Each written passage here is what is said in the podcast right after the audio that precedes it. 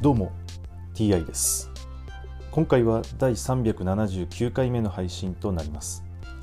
テーマは引き続き新約聖書の紹介です。早速いきましょう。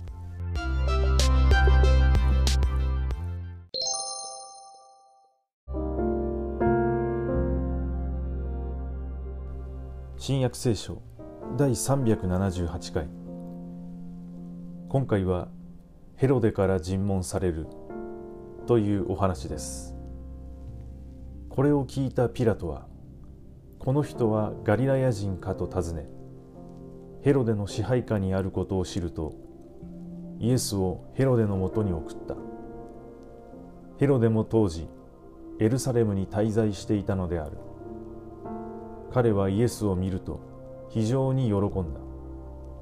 というのはイエスの噂を聞いてずっと以前から会いたいと思っていたしイエスが何か印を行うのを見たいと望んでいたからである。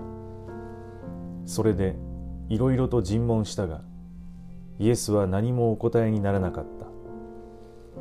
祭司長たちと立法学者たちはそこにいてイエスを激しく訴えた。ヘロデも自分の兵士たちと一緒にイエスをあざけり侮辱した挙句派手な衣を着せてピラトに送り返した。この日ヘロデとピラトは仲が良くなった。それまでは互いに敵対していたのである。